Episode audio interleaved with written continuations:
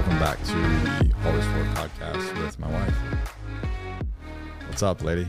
Oh, I can't bang on the table again. I always forget that. Uh, you can bang on the table. Are we ready? Or is this going? Are Oh, we we're live. okay, cool. Welcome to the welcome to the table. It's been a while. It's been a minute. It- Yeah. Almost a year, She gave me a black eye. That's why I'm wearing shades. babe. Let's just be a little bit more careful what we talk shit about in public. That was my Gators plug. Ding. nice. I hope everybody went there on Black Friday because that was insane. They did 25% off. Yeah, they're running something now. I think too. Oh, dope. Yeah, not 100 percent sure what it is, but yeah. Go over there, check it out. Um, so what are we going to talk about today? Um, honestly, I think one of the big things I like to kind of do a New Year's podcast with you every year, right? But this one's kind of preemptive to New Year's, so I think it's good if we talk about stuff that people deal a lot with around this time of year. I think I'm just going to record a bunch of pre stuff because I don't want to work over the holidays. Pre stuff. Like I'm going to record some things. Oh, good, Yeah. nice. Just gonna anything you want to bring up, just I'll be your bouncing board, so you can use these for clips for other stuff. Perfect.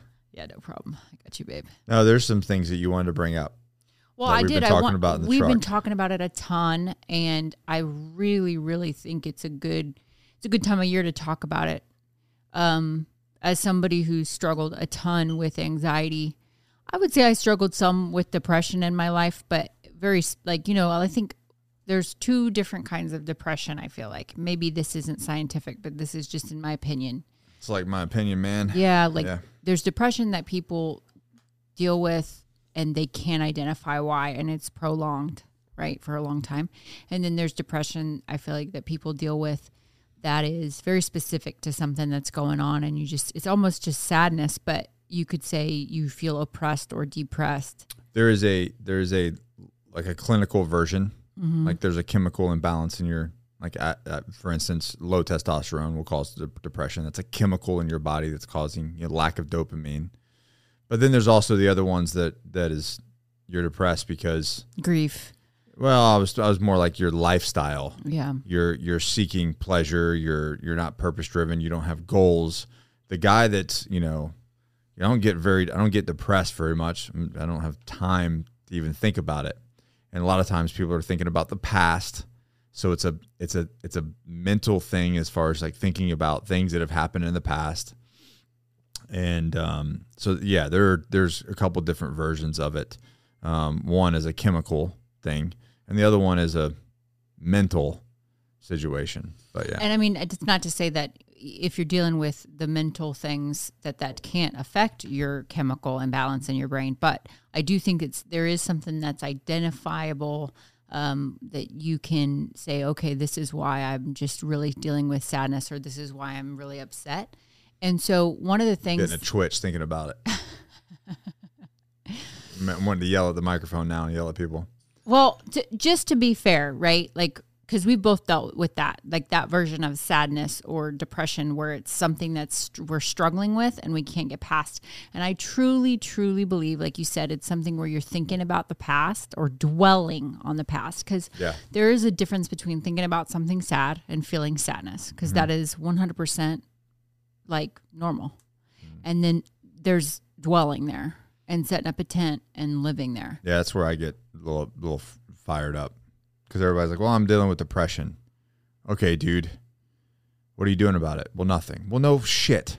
hmm Like, get off the couch, go work Right. out. Like Papa Swolio, go to the fucking gym. hmm That will, f- that will fix a lot of shit. A lot. Go to the gym. Yes. So, okay, and that also being said, I I think one of the most common reasons for depression, maybe especially amongst women, but overall has a lot to do with I think the word would be like letting your life or your circumstances um sweep sweep you away to where you are fast forward 10 15 years down the road and you're in the same spot your life is stuck you're stuck and that is something i personally have felt a sense of depression about feeling as though I Explain stuck. that because I'm like when I look at your life, the last 15 years, nothing has been the same. Like No. you didn't, you are not where you are now. 15, like 15 years No, ago. for sure, and you haven't been. No. everything's been different. No, constantly. But there was a period where I struggled with it of about seven, eight years Mm. where I was stuck is that mentally, because you were emotionally, physically. because you were talking, you were you were dreading on the past. You're like holding on to the past. I know. I really think it's because I was I was stuck and not able to fulfill anything that I wanted to do with my life. and maybe drinking. Drinking for sure compounded it. But like this is what I'll say. So in let's say those kinds of circumstances where you're dealing with feeling stuck, because I know a lot of people feel stuck. Like when you talk about purpose and even just pleasure over purpose and all these mm-hmm. things, people are like, "Yeah, that sounds great, but I don't know my purpose. I don't know my So go to the fucking gym. It's there. It's at the gym. Your purpose is at the gym. No. Really, truly, you, let's say you start on a road after high school of my life. I could do anything. I could be anyone. I could go anywhere. And you have this endless possibilities for yourself. And then as you realize how hard it is to do certain things, or maybe you do start drinking, mm-hmm. you start wasting some of your life it's like five years goes by and you're like, I have uh, not done anything. I'm still waitressing. I'm still mm. bartending. I, mm. you know, I have, um, I talk about this with the Agoge people all the time. right. And it's, Yeah. it's so, That's how I get them though. I'm like, does your life look like Groundhog Day? Join the Agoge. we will stack wins. one thing that Dr. Jim Richards says, um, if you don't know Dr. Jim Richards, Impact Ministries, he's awesome. But um, one thing he says is the most important decision you'll ever make in your life is who you marry because it will affect you for the rest of your life, whether you move forward or you go nowhere, Mm-hmm. married or in a long term relationship. Yeah. The person that you choose to accompany you down the road will determine how far you go. I 100% believe that. Okay. Yeah. So I've been divorced twice. This is my third marriage. And I can You say, going on a third divorce? You're working on a would third you divorce? stop? I can honestly say that the majority of, not putting my issues off on anyone else, but the majority of my being stuck or feeling stuck was attributed to the person that I was married to in those cases. Mm-hmm. I, in my second marriage, was the time when I struggled a lot with depression. And I think a lot of it was because I grew up with this incredible parents and I had a great childhood and all that. And I did missions work all through my teen years. And I, you know, had a lot of things going on. Shout And- out, shout out to the Capras. I know they're listening, so making sure they know how how awesome I think they are. No, but they they um, definitely gave me so much opportunities, and they didn't have a lot. They didn't have money or anything, so it was like the opportunities that they gave me were Well, I mean, they your dad worked his butt off. he worked his butt off. to- Construction, yeah, to roofing give- houses. to give you guys a good life. Yeah. Yeah. So I grew up like that, and and I literally don't think I had ever been in the country for an entire year. Growing up, we did missions work out of the country three, four, five times a year. I was uh, I was all over the world. By the time I was sixteen, I'd been in like seven, eight, nine countries Yeah. doing missions work. So after that, when I got married to my second husband, and he had three kids, my life just kind of came to a huge halt. You're doing Groundhog Day. I was well, and I was raising his kids, um, and I just kind of got stuck there, and a lot of it did have to do with alcohol, and I kind of come out of partying after you know some of that, and so I just was in that position of feeling like I didn't really know where I was supposed to go, my purpose, what that was, mm-hmm. and like you always say, when you get into that position of seeking pleasure over purpose, then you are inevitably unsatiated. There is no way to fill that void that you're having. No, it just keeps going. And then you got hurt, and then they gave you pills because you got hurt. Your hip got hurt. Yeah, I, I would at the time. I I think I we were really our marriage was like really on the fringe at that point, and I was struggling so much, and I was looking for an out. I was drinking almost every night just because I was like, oh my god.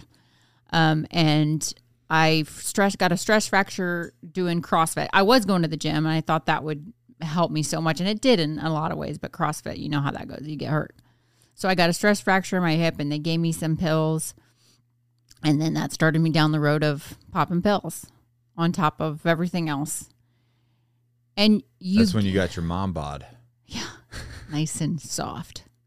Cush. You and and then for me personally, somebody who's always been very interested in fitness and wanting to look good and I always wanted to do bikini competitions and all these different things. I just looked like a butterball, like Yeah. just like a Kansas butterball.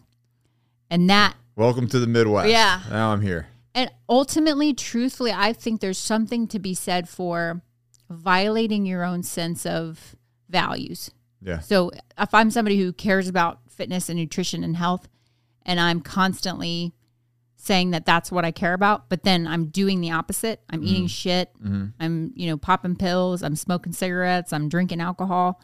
You're literally violating your own sense of values and your own conscience. But you're having fun. I was having some fun at the time, and then as soon as it wore In the- off, in the moment. in the moment, as soon as it wore off, I wasn't having fun. Yeah. Um, and then you feel stuck, and you start to have this sense of, I don't believe in myself anymore. I don't believe in the things that I'm saying, and whether or not you can actually like understand that that's what you're doing. Your subconscious knows that what you're saying and what you're doing are two different things and you're violating what you're saying and what with what you're doing and it doesn't even believe you. You don't believe yourself. Yeah. When that happens, I think there's a disconnect. And in some ways you just start to self-sabotage cuz you no longer believe the things you're saying, the things that come out of your mouth. And if you've ever met somebody that's like it's really sad, but it's I mean everybody's seen the memes even of like the fat guy giving people like advice at the gym. Right? Mm-hmm. Or the guy who's like trying to give like parenting advice and he, his kids hate him or the guy that's trying to give marriage advice and he's not even married or whatever it may be. We've all been there, we've all seen that, right? Mm-hmm. And I think what that kind of comes down to is just a prolonged period of having a vision for your life, of having an idea of who you are and what you want, and then not putting that plan in place to execute it. So you no longer believe yourself and you just violate your conscience every day and you start to self sabotage. Well, and you can't. You're not keeping your promises to yourself. Right, And if you can't keep your promise to yourself, you think you're gonna make. You're gonna keep promises to other people. right. And no, and, and most likely people won't really believe you anyways. Because if you're somebody that's constantly talking about health and nutrition and fitness, and then you're smoking You're cigarettes just. A, you're a flake. right, Yeah. Then it's gonna take you seriously. Right. Yeah. So I think um, for me specifically, that over time created a lot of self loathing, a lack of purpose, a lack of drive Internally. internally. Yeah. Not not externally. Not what people saw necessarily, but just what you were dealing with privately. and and and brain fog from drinking a lot. Honestly, you know, I would say because I just did finish this bikini competition. Woo! Um, I just finished bikini competition for everybody who doesn't know that. Um, we did about a six month cut for me to get down to probably the best shape I've ever been in in my life. Yeah. Don't don't do six months. What were you at a year out? A year out. A year out. What do you mean? What was your like? I don't know if you know share, but your weight. My weight? Yeah. Mm, I don't think my weight matters. How about we talk about body fat? What was your body? because my weight wasn't that crazy of a change. It was, right towards. I mean, the end right towards was. the end, obviously for my cut, but Yeah. my body fat um, at the beginning of my cut at six months or before. Well, you were you were a year out from Dimitri was a year old at this Mm-hmm, point. Where were you at physically? Um, I think I checked the other day. Um, at twelve months postpartum, I weighed about one fifty. I think, but my body fat was twenty five percent. That low? St- that you think it was that low? Yeah, it was Okay. twenty five percent. And then Which you say that's that low. That's a lot. I mean, yeah, That's sure. pounds of fat. Yeah, yeah, yeah. I get it, but I mean, coming off a bait, I don't know. I give a lot of leeway to women who. Okay, okay, I'll tell you children. this. First month postpartum, Yeah, my body fat was 35%. that's a lot. That's a lot. Yeah. Um, within the first year, I got it down to 25%. Okay. Body and then, fat. and then from year to your competition. And then right before I started my cut, Mm-hmm. I started my cut um, six months before. So about May of this year, I was at 22% body fat. okay, so in six months you went from twenty five to twenty two. Right. And then in another six months, I went from 22 to 16, Yeah, and then your weight with at the end was 120. Yeah. Which I don't think I've weighed that since I was in high school. And even then, it was like you're that- not there. You're not that anymore. Right. Today, I'm. I think I was like 127 or something. Yeah. But like, still, best shape I've ever been in in my life. 37 years old after having a kid. Two years So after having so a kid. bringing this back to like how you feel and depression and all this kind of stuff. So in that journey, and you can tell me whatever you can tell me at a year out. You can tell me at six months out. But did you see a progression of improved cognitive ability, improved brain, improved energy, um, less depression, more dopamine, like feeling better about yourself? Like, where did that curve start to happen? I can tell you for myself, but I mean, you would be the only person who could who could tell anyone for from an you were angry at the end. I don't want to talk about the end. I didn't like that. I was like, we're never doing one of these conversations. We're never doing one of these competitions again. Honestly, it, it Allie's being a bitch all the time. the reason I got to, it gets a little frustrating at the end is uh, it honestly wasn't that bad calorically. What started to happen was at the end, I was getting a little freaked because I was storing water in certain places and I was starting to kind of panic and I was worried it wasn't going to all come like, together. Ugh, stop. But before that, I was like, I support you, babe. You're doing great. Great job. Oh, positive energy. positive energy. I can't wait this to be over. Um, so I think probably, you know, coming out of all that postpartum, I was just, it was so new for me. I was trying to like deal with the breastfeeding piece and how much I needed calorically to put on muscle while mm. breastfeeding, which is a really difficult thing to do. So I would say really truthfully, my even though I was training and trying to eat right and mm-hmm. tracking and all that postpartum, really at one year postpartum after breastfeeding and all that stuff was I really able to like make the comp the body composition change mm-hmm. because I stopped breastfeeding. It takes But but when did that? When did you, from your point of view, when did you start seeing, start feeling better? So, quite honestly, I will say, you know, it's nice to lose weight postpartum and it feels good. It feels like you're making big changes, and that's great. Mm-hmm. I'm very hard on myself and I know exactly how I want to look. Mm-hmm. So, like, I'm not one of those people that's like, oh, I'm never satisfied with my body. I don't like feel like I'm ever going to look the way I want to look. I'm not one of those people. I know exactly how I want to fucking look. And when I'm there, I'm like, I look fucking exactly how I want to look. and there's always things like skin and you can't do anything about, but I'm not one of those people that's like never satisfied with my physique. I'm like, I look good, you know? So that was a place for me. And I knew exactly what that looked like in my mind. And so I would say, you know, when I hit that, that felt really good. But the whole journey of doing the comp itself and starting to cut for it and train for it and that six month 22 week process or whatever made me feel good right when i started it because for i was finally So- on so- track So it wasn't the results it wasn't the results. You just felt less depressed because you were on mission. Yep. Kind of. Mhm. In my terminology. Mhm. I had a plan too, not just a goal. And when you have a goal and you you keep not reaching it, that's that's where So internally, you felt better just by being on a plan. being on a plan.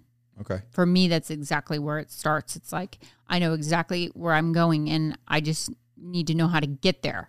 And I think that's probably one of the things that most people, especially women, struggle with is because you set goals for yourself and you have no idea how to get there.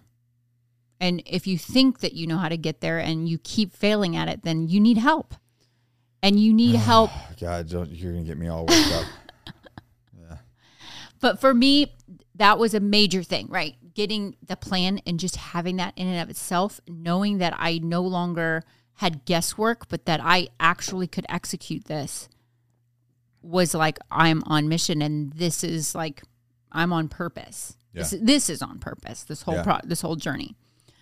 So that was awesome.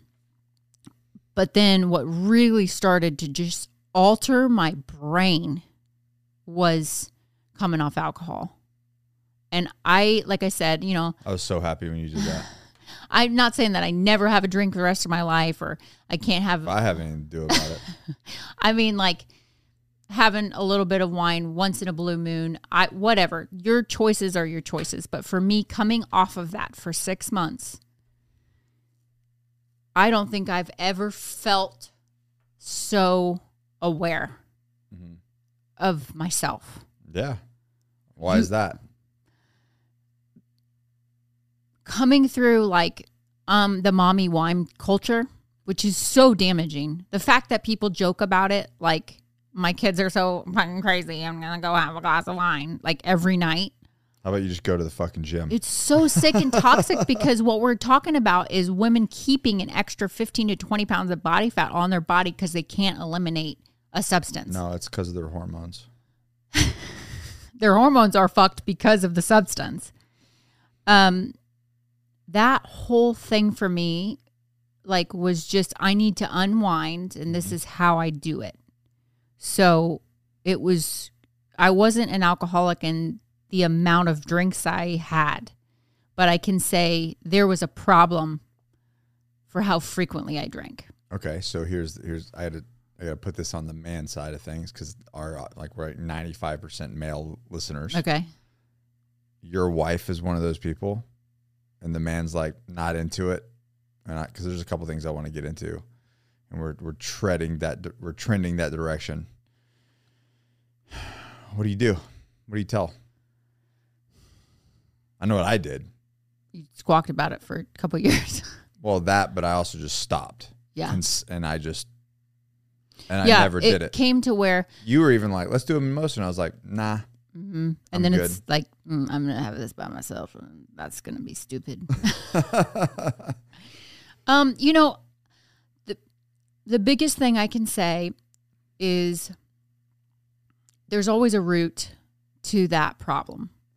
And probably dealing with the root is going to be more beneficial than dealing with the like overall just symptoms of the problem. That's a good point, but that's like that's kind of difficult to get into. Like, like give me something tan. You know how I am. Yeah. Uh, as a man, Mhm. you know, what did I do that worked with you, or what did what could a guy do that would that could be taken from a wife, not, you know, like not to where it's like it's gonna blow up in their face. I mean, okay, so there's two ways.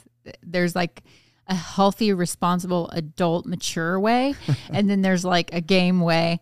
And I, I will say this: I don't think you were playing games with me, but I was not playing games. no, but I mean, it definitely snapped my ass out of it a little bit. Is because you, well, for one, this is all kind of funny that worked out this way. You got in crazy good shape.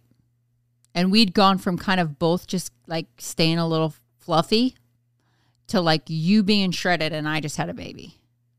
Well, we started. This happened in 2017, but then yeah, like while you were pregnant, I even got in better shape. He had like six pack abs and I was like enormous pregnant.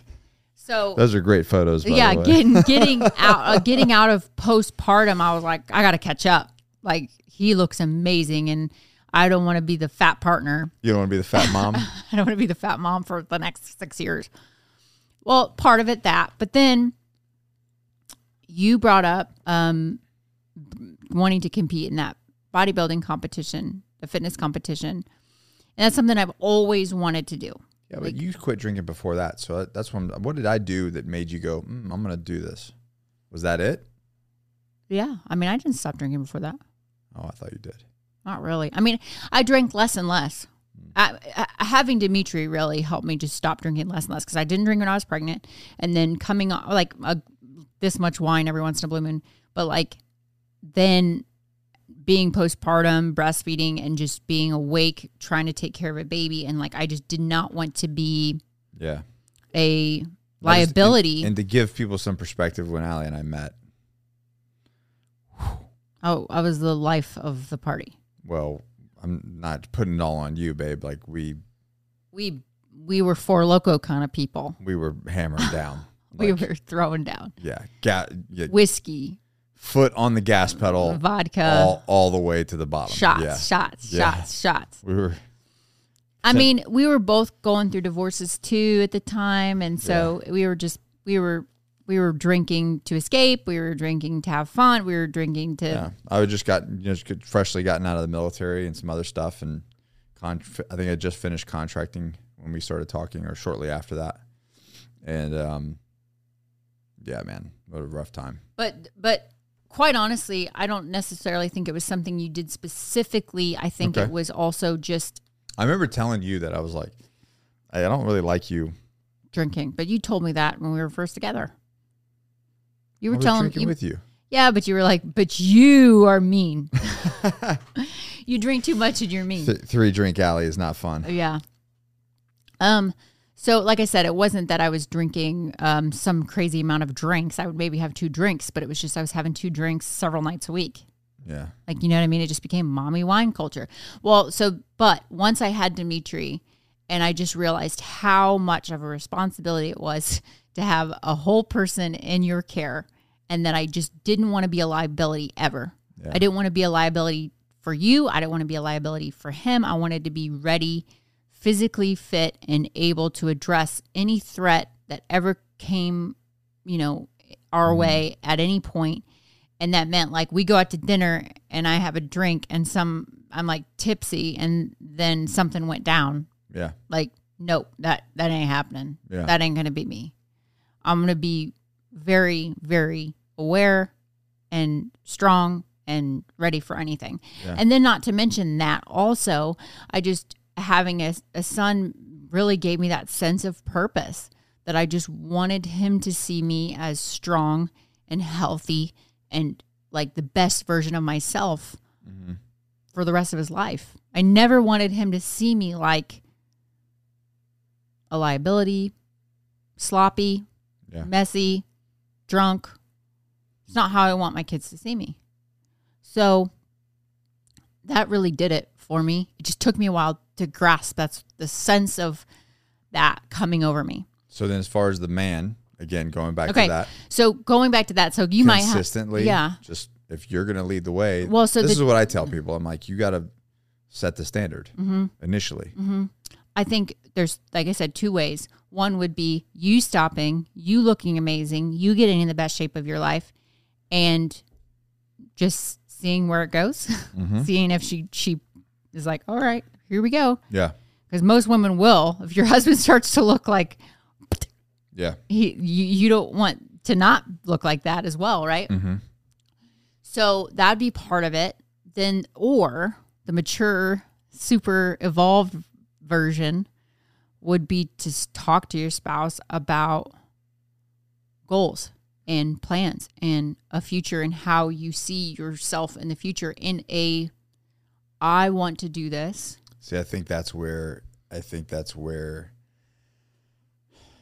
being married to the right person matters the most, and like Yeah. marrying because like what's I could see like with you and I, like you and I can sit down and go, okay, this what are we gonna do for the next year? What are we gonna do for our goals? How are we gonna like accomplish all these things together? And then you can like we can have that conversation, either individual goals, collective goals, you know, whatever. We can have that conversation. I think a lot of, unfortunately, a lot of women see that as almost like a threat Yeah. and then like they get insecure you know if they don't have their own thing or they're not goal driven and it and then that's not a partnership Mm. that's a i don't know a domestic friendship not even a friendship because you're not even like You friends. become at odds for Yeah. sure. So that's where it's like that would be if every if both parties were emotionally intelligent and super confident and secure in their relationship and with one another and they could have that talk. Granted, that's also how you have that talk with somebody if they're overweight and you want them to lose weight. But mm-hmm. we're all insecure and we're all just humans and we have our all flaws. So it's it is that would be evolved, but I don't know that that always works for everybody. It should. So, because the, re- the reason why I'm bringing it up is because, you know, we get guys with the agoge, and, and several women as well. Um, you know, a handful of some badass females. Um, but this typically seems to happen with men, where you get a guy who's overweight, living by pleasure, just really being like a fucked up man, Yeah. father, husband, man in general, just you know, getting unhealthy, got type 2 diabetes, hypertension, works, comes home, doesn't have energy to play with the kids and the wife. The wife's not really happy about it either because he just is a lump on the log, right? And uh, and we're just you just he's going through the groundhog day, right? Mhm. Wakes up, does the thing. Every day is the same, right? And that's why that's why they get to be, you know, putting on 15 pounds a year and the next thing you know they're 300 pounds and et mm-hmm. cetera. So they sign up with us and all of a sudden they start living with purpose. They're on routine. They're waking up early. They're working out. They get their hormones straight. They're on a they're on a strict macronutrient diet to where they're like building muscle, losing fat, and their whole life is on fire. It changes their life. They learn that their their life is of servitude. They're trying to serve their wife. They're serve their serve their kids, and the wife gets insecure. Now we've had multiple multiple men who get focused, get in shape, stop living for themselves and start living for their family. And, and it might always look that way, but it is. It's like you have to be your very best version so that you have the energy to do the things and then also make the money to provide for them. And you know, it's it's all very it's a lot. You know, we, we don't really get an off day. Um, you do all that and then the wife is insecure and you guys drift apart because she's not doing the same thing she's not growing. Yeah. And I think so for you, you did it first. yeah You totally, and, and I think pro- probably part of us, both of us were kind of when we met, sort of in that adult adolescent cycle of a divorce where you just kind of are like, like, shoot from the hip, party your ass off, and kind of just don't care about i anybody but yourself. was i think mine was most i mean there was that but it was also like because when we met i really because i stopped contracting it's really where my transition kind of started yeah. from post military Yeah. So p- partially could be that, but even if you're coming out of a marriage that's long, sometimes it's just that. I mean, whatever. We were both Freedom. there. Yeah. freedom it was freedom in general for life for the first Yeah. time We were both kind of 10, living year, 10 years ago pleasure driven. And then you first started to really, really change things. And then Dimitri was born, and I was like, yep, this is my reason. So it wasn't me, it was Dimitri. God, he gets it again. Kid wins uh, everything. No, you definitely because you like you said, you say it all the time, set the tone. You're the head of the household. Um and and that for me really makes a difference. Having a partner and I know that's so hard cuz you can't change people. no. But having a partner on the same page with you is we were like- always kind of on the same page, even on the party And the bad side, Yeah, and the bad side too. We were just let's do it together. Yeah. yeah. So, one thing I can say is men, if you're doing it, if you're really doing it, if you've changed your life, if you've started to live with purpose, if you're Mhm. on track, you and your spouse is feeling a little insecure about it. You having like a heart to heart conversation with her, asking questions and not telling her things Mm-hmm. can make a big difference. Asking questions about her sense of purpose and where she finds that. Yeah. Asking questions about her reasons, her why. Why do you want to be the best version of yourself? What does that look like for you? How can I help you? Mm-hmm. Those three things what is your why? What makes you feel like your purpose? Mm-hmm. and how can I help you can like break the ice and let her kind of maybe just start to even think about those questions herself. Because for me, it took me 37 years to determine how tough I was Yeah. mentally. And part of that came with having a kid. I don't think I saw myself as serious. I don't think I took myself seriously.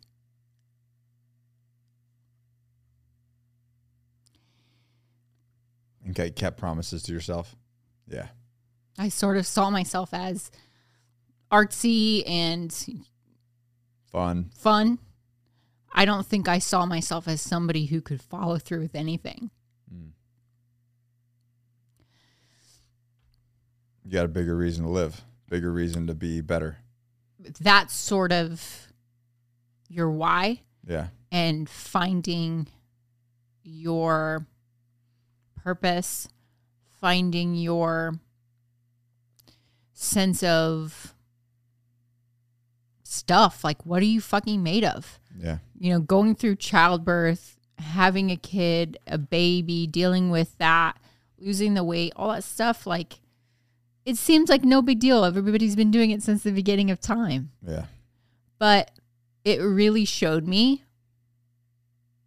that I can take myself seriously and I can make a plan and and pull it together and do something hard and not be a bit little bitch about it. Well, I mean, that's where it comes down. I mean, we talk about it on this thing all the time about doing hard things. It's not just for men. I mean, women should be doing hard things too because it changes your, your Self perception. yeah, it changes your self perception, but it changes your mental level of what you're able to handle in life.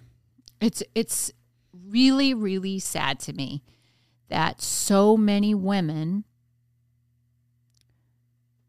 don't move forward with any plans or goals because they have insecurities in their own abilities.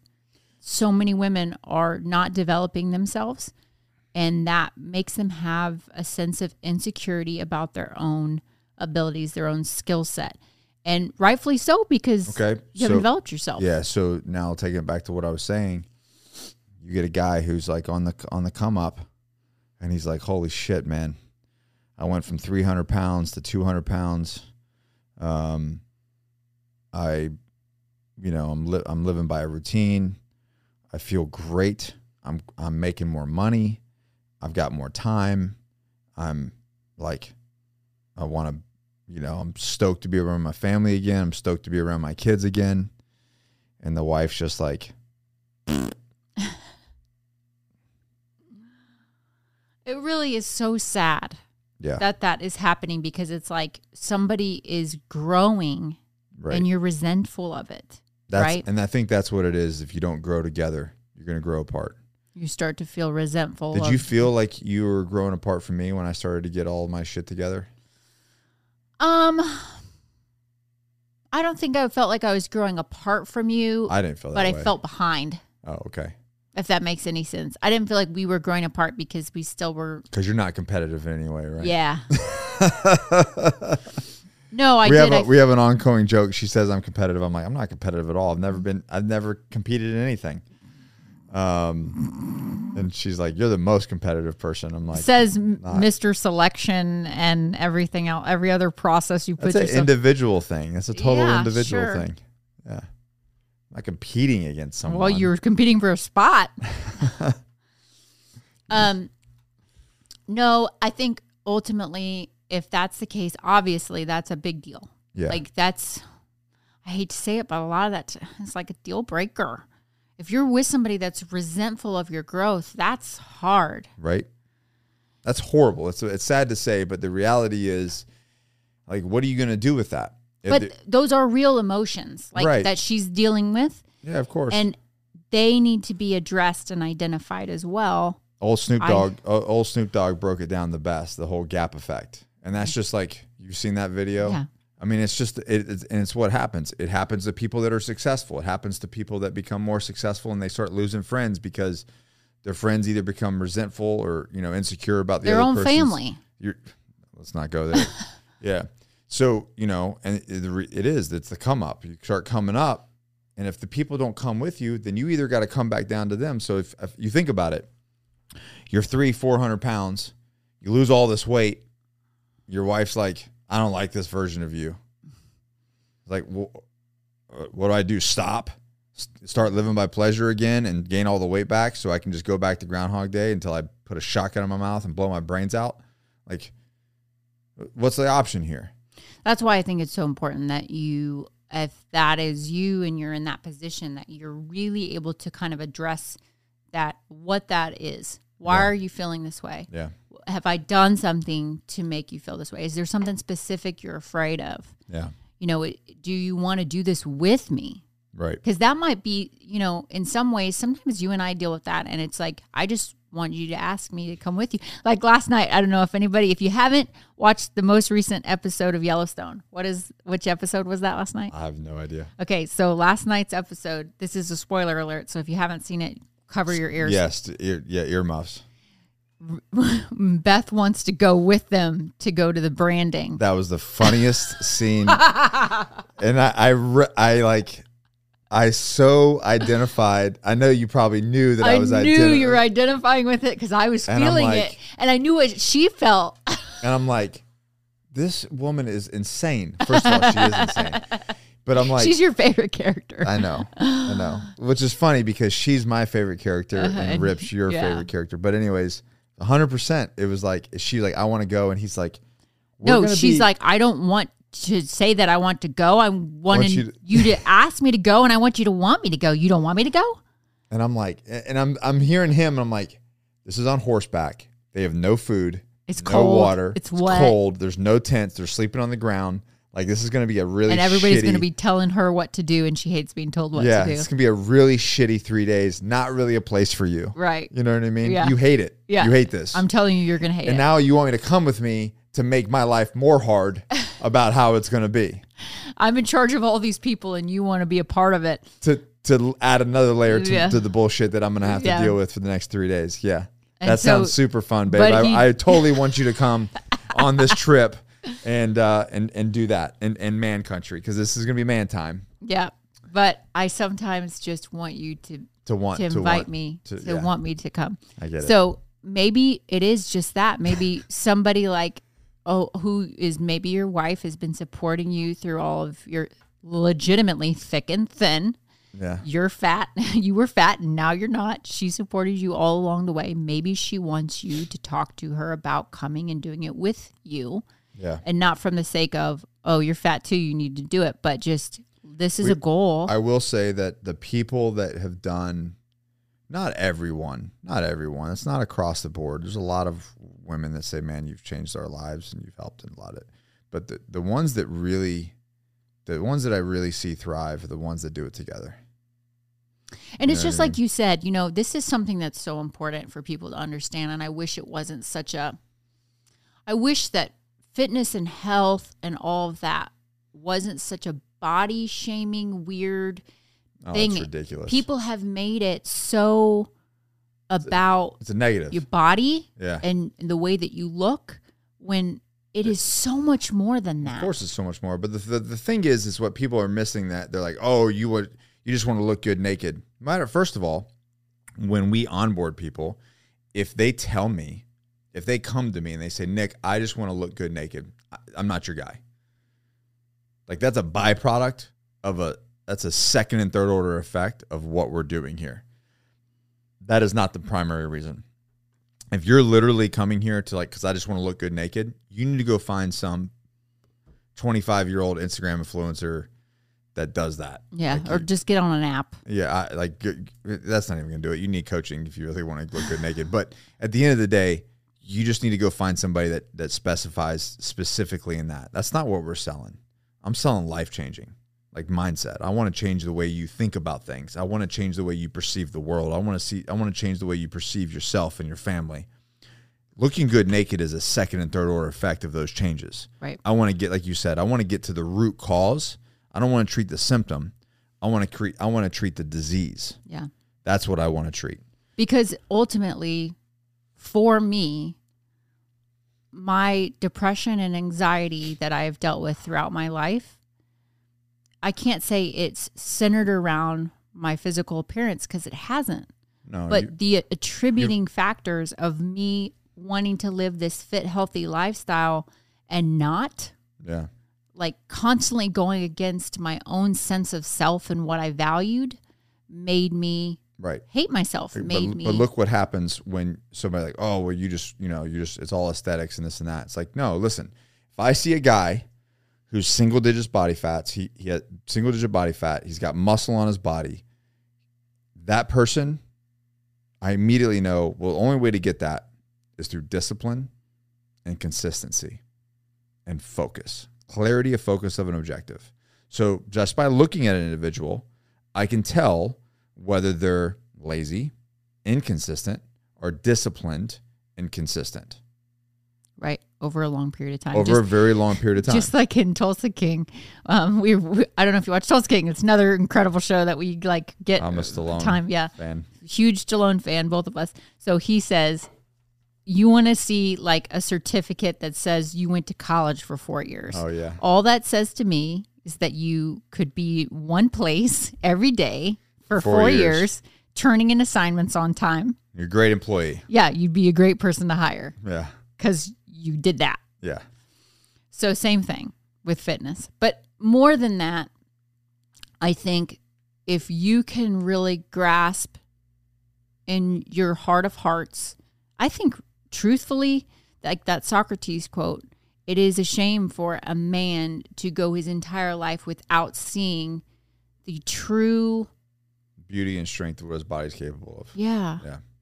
When we go without like When putting you our die, you die not knowing what your what your real What you were capable what your body and mind was capable of. That's a fucking tragedy. right? Yeah, And that's, I think, what made me depressed was knowing I wasn't doing what I was capable of. you and do more. yeah. Yeah. And I didn't take myself seriously enough to do that. So by coming off of alcohol for me for that six months period, I had such a clarity of focus. I started to become so self aware of why I had been drinking and what it had done to my like drive Yeah, it had done to my sleep it had done to my you know just overall hormones i it was like this huge clarity started to like awaken to me to the fact that like i that was something i struggled with mm-hmm. and i didn't want to struggle with it anymore yeah, and I didn't want it in my life. And simply like for this, how bad do you want it? How bad do you want to be in shape? And how bad do you want to meet your goal? And I can tell you, Can I rephrase that? yeah, This is what I tell people when they message me. So if anybody messages me to talk about getting on the go, this is what I'll ask you: Why? Why do you want to do those things? right. Like, well, I just want to be healthier. Why? Yeah. and I'm not I don't want to give people the answer, but like this is the reason why I'm, I'm going to ask you because when you say, "Well, I want these things. I want to be like what you said. I want all those things that you said." I why do you want them? Because if you can't come up with a very deep-seated reasons why, you're going to quit on yourself. And I already know you will. Yeah. And if I- it's if it's to look good naked, that shit doesn't get you out of bed at That ain't going to keep you out of the liquor cabinet. no, and it's not gonna and it's not gonna get you out of bed at four thirty in the morning to go do burpees in the garage at twenty eight degrees. Yeah. It ain't gonna happen. Right. But you know what? It's got to have a you got to have a bigger reason why. even the whole bikini competition, it really, I've told people this because they're like, "Did you love it?" Da, da, da. And I said, honestly, Wah, wah, wah. no. I love training for it. Yeah, I love getting the result of being in shape. But Yeah. standing up on stage in my underwear and holding poses next to a bunch of people who they're trying to see if I look as good as the person to the right or left of me, and then they're writing it down on a little piece of paper and making a scowling face at me while I smile my ass off on stage in heels, and then standing backstage with starving and thirsty and cold as fuck because my body fat's so low, and I'm just like, yeah, no, I think I'm ready to go home. Yeah, it's it, it that is not enough reason to to do what I did. yeah, What I did was for me working towards a change in my life that I'd wanted to see my entire life. Yeah, and seeing it. Yeah. and knowing that I was capable of it for myself and for my son. I wanted to know that I could pull anything off if it meant showing him the best version of me Mm-hmm. forever. So I think we should stick to jujitsu competition. yeah, I love jiu. Even when I lose jujitsu competitions, I feel like I'm on the like cloud nine. I love it so much. I like can't stop smiling. I remember my first jiu-jitsu competition. I just got trashed, that girl beat beat your ass. beat my ass, and I remember I was so I was- I was excited like, afterwards. ouch. I was Oof. like, I did it! I did it! I did it! I was so excited. she's like, I'm done.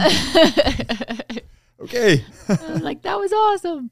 So, that being said, I think that kind of attacks that piece. It attacks the piece of depression and your why. Mm-hmm. There's one other thing I want to talk about, and that is anxiety. It's bullshit. So, like you said, if you're depressed, you're living in the past, Mm-hmm. right? If Yep. you're anxious, you're worried about the future, Yeah. right? This is future pain, future task or pain. Yeah. Right? Yeah. I've asked a bajillion people, you know, what are you anxious about? And they'll, they'll say a lot of different things, but ultimately, anxiety is a preoccupation of things that haven't happened yet, Right. that might happen, that It's could fear, happen. Fear of the unknown. Right. Yeah. And what is fear? I gotta get False. Tony, I gotta get Tony Blauer on here. Evidence appearing real. Fear stands for false evidence appearing real. So I'll say this anxiety for me, I started having it probably around 24 years old. And it was so real. Like I was having panic attacks, like full blown emergency response to my whole entire body. Um, the chest tightening, the panting, the, f- you know, the full blown. You've seen it, you've heard, I'm sure. Course. Lots of people have. I had been in an abusive relationship, got out of Not, it. not me. Okay, Not- not, me. yeah. This is a, I got married at 19, somebody who was abusive. I can share this now because he's dead. He killed himself. That's terrible. I know. But anyways, he, um, Well, it just goes to show yeah, what those type of he, people are dealing people, with. Yeah. he was dealing with his own demons. And so, you know, he was abusive and controlling and crazy. I can say all these things, but everybody who knows him knows he was in a position to where a lot of that was learned slash yeah. behavior that he he had dealt with people that had done all those things to be abusive to him Not a victim, but no, but yeah. Um, and so I dealt with that, and getting out of that marriage was crazy. I still remember the night that I ended it, and it was like knockdown, drag out, throwing me through walls, and stealing my keys, and chasing me through the house, and screaming and cussing and choking, and like you know all the things that you hear in the stupid relationships people that are like that. Um, and that was kind of when it started. yeah. I started having anxiety at that point because I felt like I was never going to be able to get out of it because even though I left him, he wouldn't stop. And I and I felt like I had always kind of thought if I left him, it would be done. But I left him and he was acting like he wasn't going to allow me to leave him. So that kind of was what started the anxiety. I don't know if that's the way that works, but When you're 20, 20, yeah, years old. Yeah. So, fa la la. That's how it started. I started to kind of let those sorts of thoughts of Mm-hmm.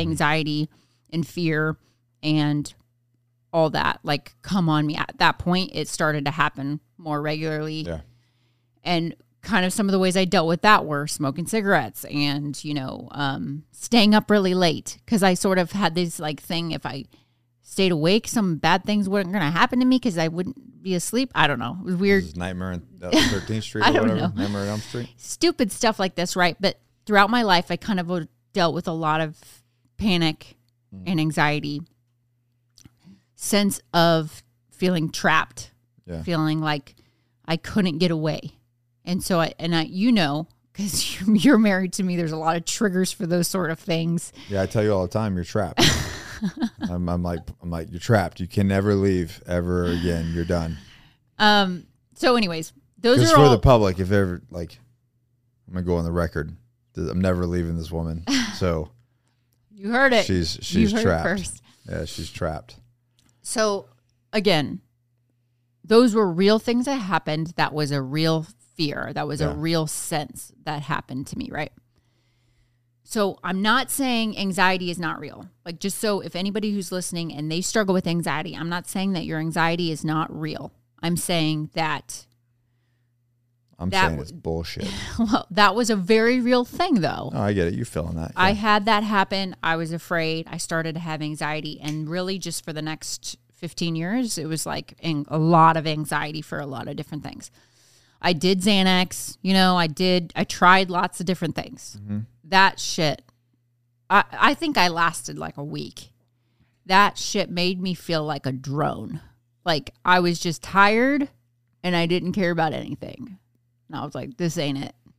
That there's got to oh, be Man, there's so many women that are like they just pop those pills like it's like it's Skittles. It's just a It's- normal thing. And this is, and, the then you and create. the pharmaceutical the, the doctors who should be fucking locked up for it are just like, oh, you're stressed.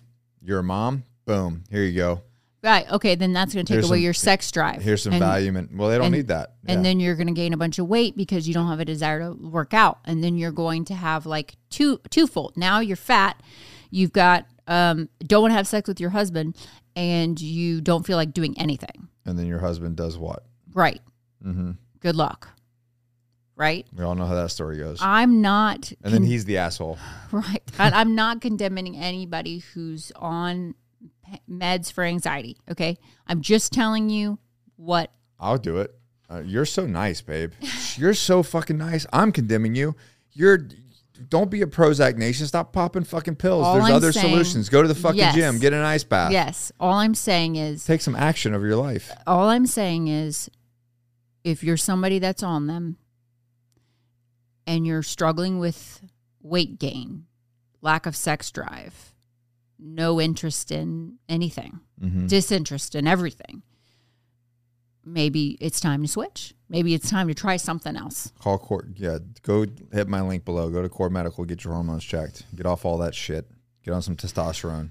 So I'll tell you this too. Like that was another reason. Okay, so that really started like another reason why I drank because that would help me to chill out, right? You, it's a, but it's a lie. But it's a lie because ultimately then then you're not sleeping good.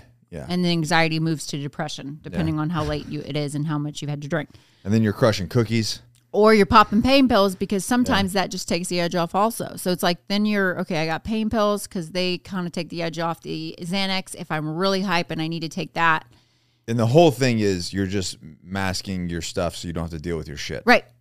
It's a coping thing. So you don't have to actually dive in and get the work out, right? Yeah. So, and we can do it for 20 years, 30 years, 40 years. We can do it as long as you want because they'll keep writing scripts for it. Mm-hmm. And All the way to the grave. yeah, they'll make their money and you'll be stuck for a really long time. So that moved into okay, the anxiety issues started to get so bad that I literally would wake up every single morning and throw up. Every day for years, I'd wake up and throw up. And I wasn't bulimic at the time. I was just incapable of controlling my uh, response to stress Mhm. and anxiety. So it just would come out. Mhm. So that was like had become so bad that I was like eating my stomach lining up and they wanted to put me on a pill for that. Of course. And so how deep does it go? We're talking about a 24 year old woman, 24, healthy as fuck, on pain pills, Mhm. anxiety meds, alcohol, and now they want to put me on uh, an antacid daily, antacid pill, Nexus or whatever the fuck it is called. Yeah. So now I'm on everything you can think of just to cope instead of dealing with my shit. And how do we deal with it? Go to the fucking gym. So I'll say this I got this book. It's a 21 day brain detox by Dr. Caroline Leaf. It is faith backed the back end of it, but she's also a psychologist and Uh, there's nothing wrong with that. she talks um, in depth about understanding your thoughts and your thought life and how your hypothalamus works and how your thoughts create thought trees is what she's calling them for mm-hmm. neural pathways to get f- through your brain if you think the same thoughts repeatedly over and over that neural pathway starts to create a groove in your brain Of course. and then your thoughts almost like fall into that hole. Yeah. it's like basically like so you weren't thinking about it, but you're gonna go ahead and think about it because there's a groove there, Yeah, yeah. and it's gonna it's gonna trap you. So it's, It's I, I I call it. I mean, I don't know if it's a real thing, but I mean, I don't know if anybody's ever said it, but I call it like the you you have two snowball effects. You can create a positive snowball effect, or you can create a negative snowball effect. That's up to you. You have a choice. You can get up early, be intentional about your day, your routine, and stack wins, even their small wins. You know, and I've talked about that. Like I wake up at a certain time. Win number one, I didn't cheat on myself. First of all, I don't have a snooze. I'm an anti. I'm on the anti snooze club. So I wake up and I just wake up. That's win number one. Weigh myself. Win number two. Take my supplements. Win number three. Get in the ice bath. Win number four. By five twenty, I've got I've stacked four wins for the day, and I've all kept my promises to myself. He's changed the water jug out, which is a win for me. Oh Jesus, that thing! It seems like always there's always like a, a really inopportune time for that water jug to be Mm, right out, when but it's late, late, late at yeah, night. late, late, late, late at night or early in the morning. Yeah. yeah. So, all that, I can just say, if you're looking for something tangible, a great place to start is the 21 Day Brain Detox Mm-hmm. book by Dr. Caroline Leaf. That helped me to understand my thought life better. The next step that I think probably, obviously, more than anything, is going to change the way you see yourself, and that's going to be your fitness Mm-hmm. and just overall like even if you don't look good you feel better right no matter how long it takes prolong That's why I always laugh. Like the guys in the Agoge, like within three weeks, they're like, "Oh my god, I look feel so much better. i better. look so good I look so good." Like, dude, you don't look any different. but in six weeks you will and th- yeah, but the thing is, like on a chemical level, they are feeling better, Yeah. so they see themselves differently. So like your self esteem and your confidence is going up because you're getting that dopamine hit. You're doing that positive snowball effect. yes um and then third being nutrition and changing the There way that and the things that you put in your body not just alcohol but food in general can alter your state of mind just 100%. by what you're putting Well, in your body. just yeah, it's just you, you get people just discredit their system like it is like fuel. If you put shit fuel, if you go to Greece and put the water gas, you know the the the, the petrol that's mixed with water, so that it's so they get more out of it, the cheap gas. It, car's gonna run your cheap. car's not going to run for as well. If you, you know, put the good American, American made Mm-hmm. premium fuel in, it's going to run better. It's the same thing with your body. If you're eating, you know, shit out of a box and crushing sugar and, you know, having a liter of cola a day, Oh my god. um, whatever it is your thing, and crushing donuts at 10 o'clock at night, whatever it may be, your body is going to run like shit and you're going to feel like shit. But if you do what Allie does and eats a ton of rabbit food and salmon and Tuna, tuna and spinach, spinach, you're going to run like a champ. zucchini, and squash. And Yeah. She's always trying to get me to eat vegetables. Like, I ain't, I ain't into it. he gets his greens. I do get my greens. But ultimately, huge piece of even just the anxiety puzzle. Well, let's let's talk about anxiety in the in the cold bath. Okay. and then I want to talk about um, naps because I got I got destroyed on social media Oh and YouTube boy. about fucking naps on the Real Ones podcast. Okay. So anxiety and the cold bath. You've been doing some research about it. Yeah, so you brought up something. The anxiety for me has never been a big thing. Don't get me wrong, I've had a little bit of it, but it's quickly identified and I didn't start dealing with anxiety until I was a business owner. Right, which is nuts because it's literally like you're going to battle to go like have a bunch of dudes shoot at you and you don't have anxiety. Zero. calm, cool, and collective, bro. Like But no big deal. This is all normal. This is normal life. and you've got to like sign a bunch of business documents, and you're like, "Fuck, this is And like, serious." am I am I moving the needle fast enough? Holy shit, this is a lot. Anyways, um, so with all that said, um, I was actually looking into you know like because obviously like as we deal with clients, and and don't get me wrong, I have had bouts of dealing with anxiety. I'm just not crippled by anxiety because I have tools. Um, I have tools to, in place to deal with it, and I acknowledge what it is, and it and it and I've studied what it is, you know, and it's it is a fear of the unknown. It is a fear of this future task that I have to do. So I started looking into it as far as what it is and how the body responds to it, and I go, okay, this is what it is, and then and then looking into as I've gotten more into cold therapy since Iceland uh, when we did it with Hafthor at his house. I post the I think it was this his seventh uh, Iceland Ironman. oh wow! I, want to think it was number seven. I think. Anyways, we did some hot cold oh, the therapy. one we did. the that one we, went to did, see. yeah, yeah. the one we when we were there. Um, so he was explaining the the the recovery aspect of it, and so, so anyway, so since getting into it, and, and I was deathly afraid of the cold. So one of the things is for me, I don't not afraid. I guess for I don't know. I just don't like it. I'm like I don't like being cold. I don't like cold water. I just don't want it. You're a summer kind guy. period. Yeah. I grew up in Florida. The Gulf is like 80 degrees, or not even more than that. It's like it's like bath water. Like you, You like in. to be hot. I like to be hot, and uh, so the cold has been a weakness of mine mentally. So I'm like, well, you know, as I've gotten better, you know, as I've gotten stronger and better, and you know, as I've gotten older, and uh, more anti uh, anti fragile, uh, that was one of the weaknesses that I wanted to kill. So boom, right into the ice. Like started getting ice baths. Not only that, but I'm getting older and recovery's a little bit more of, takes a little more action. So I'm more, you know, being more in, in, intentional about my recovery, and that's a big part of it. So looking into what ice baths and particularly like what cold plunge has been putting out of you know a lot of different data about depression and you know how it's you know, not curing but how it's treating people with like autism and anxiety and all this kind of stuff. So we were looking you and i were talking about it and what getting a person into the ice triggers the same physical and mental response that an anxiety attack does Oh yeah. you know what i mean Mhm. like you get in you immediately can't breathe Panic. it's immediately fight or flight.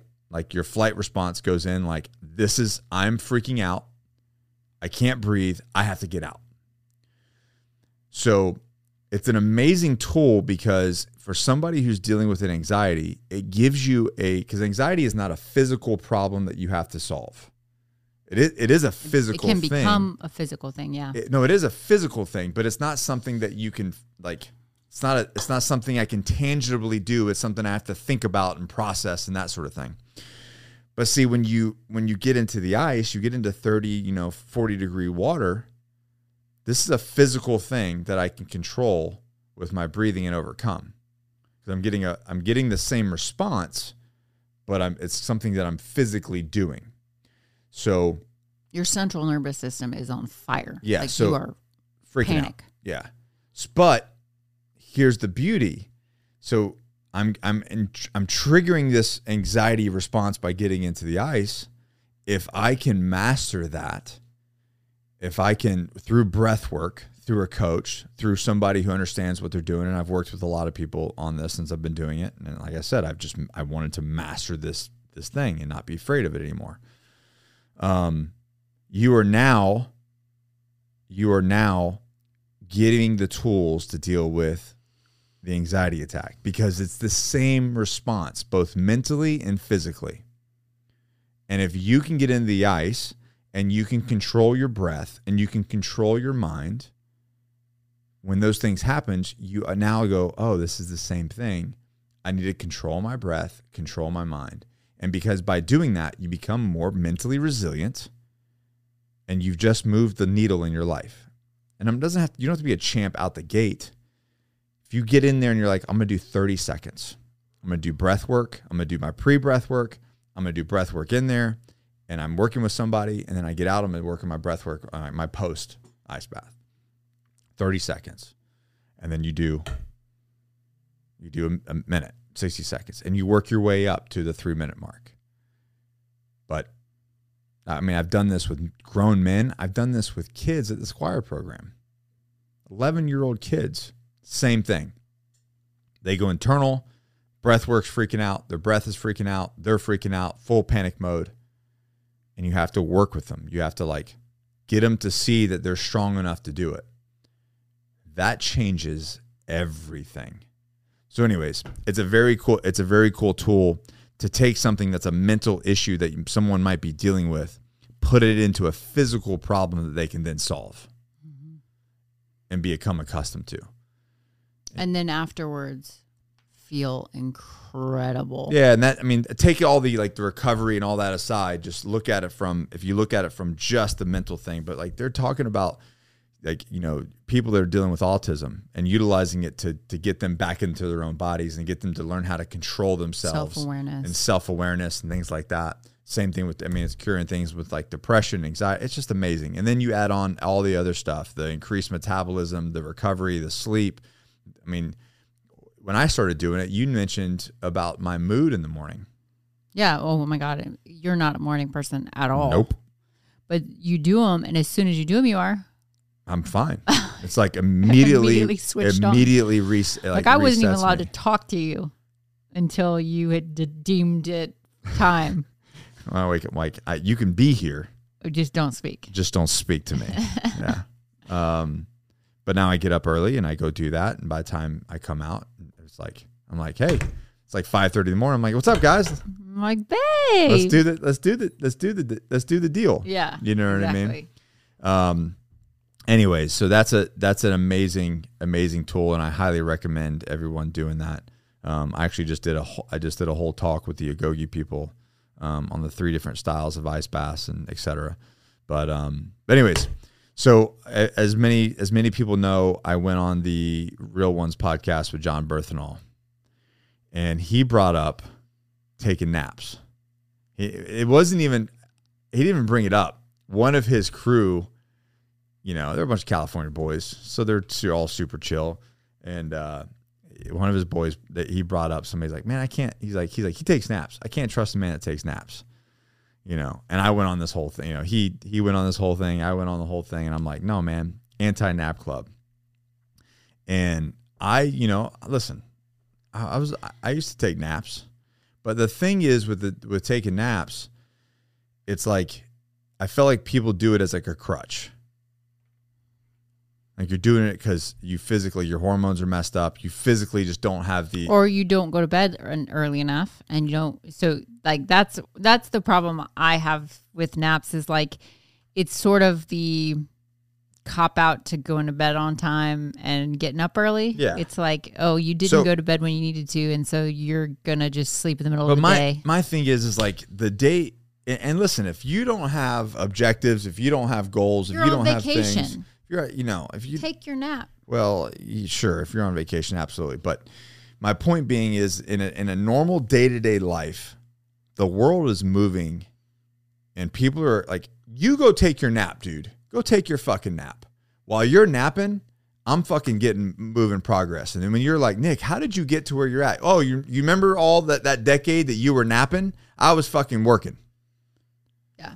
I was fucking making shit happen and they're like, well, you know, you need naps to do this and that, and like, and all these all these health people came out like nap, twenty minute nap, like that's cool, bro. I get it. I believe I believe all of you. I think all of you are correct.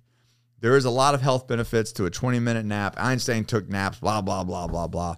Listen, I don't give a shit. I'm not taking naps because I got shit to do. Right. I have more important things to do than taking a twenty minute nap. If I if I feel like I'm I'm tired in the middle of the day I'll go fucking jump in the in the cold plunge, or I'll go do a freaking shot of BP and Infocus or something. Yeah. Like, I got shit to do because that 20, 30 minutes that I that I would be napping, I can accomplish so much more. And then by the end of that day, and if I'm if I get that stuff accomplished, now I'm not working later, and I can be with you and and the kids, and and I'm like, okay, I feel like I got all that stuff done. the one caveat to the, the the caveat to that is every once in a while, not every once in a while, if this woman catches me on a Sunday in the middle of the day, and we do our marital, we we bang.